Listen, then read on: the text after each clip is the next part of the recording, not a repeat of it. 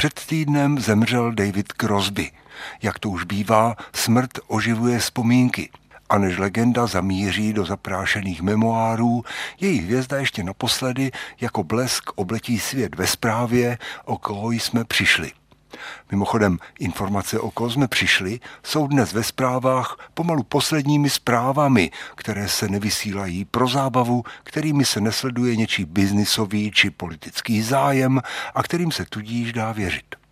V případě Davida Crosbyho jsme přišli o skvělého muzikanta, písničkáře, rebelanta, co se bouřil proti režimu, ale také o potížistu a zoufalce na drogách, na kterého se hodí bonmot, že ten, kdo pamatuje 60. léta, je neprožil.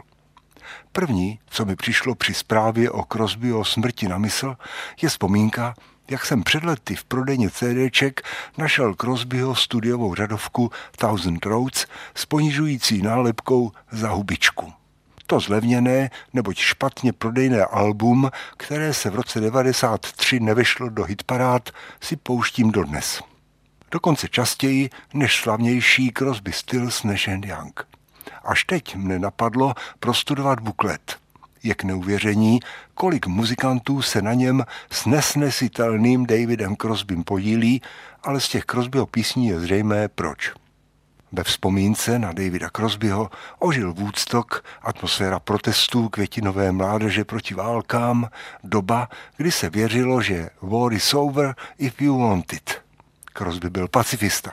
Dnes by se řeklo, že byl i konspirátor – z Birds ho spoluhráči měli vyhodit, když veřejně hlásal, že Kennedy ho nezabil jediný člověk, že jich bylo víc.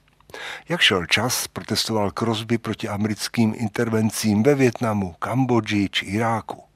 Zdá se, že lidé jako David Crosby, kteří neměli pro válku pochopení, a to nikdy a pro žádnou, jednoduše z principu, umírají bez náhrady.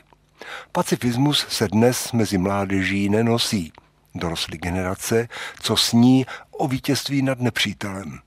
Svět se zkrátka míjí s tím, o čem jsme snili s písničkáři, jako byl Crosby, co měli svobodné, rozervané duše. Poslouchám teď posledního Crosbyho For Free, desku, na které je v 80 stejně dobrý jako za mlada. Akceptuji, že sny jsou nepřenosné. Ty naše si už ale ponecháme, přestože jsou špatně prodejné a leží na pultě zlevněné za hubičku.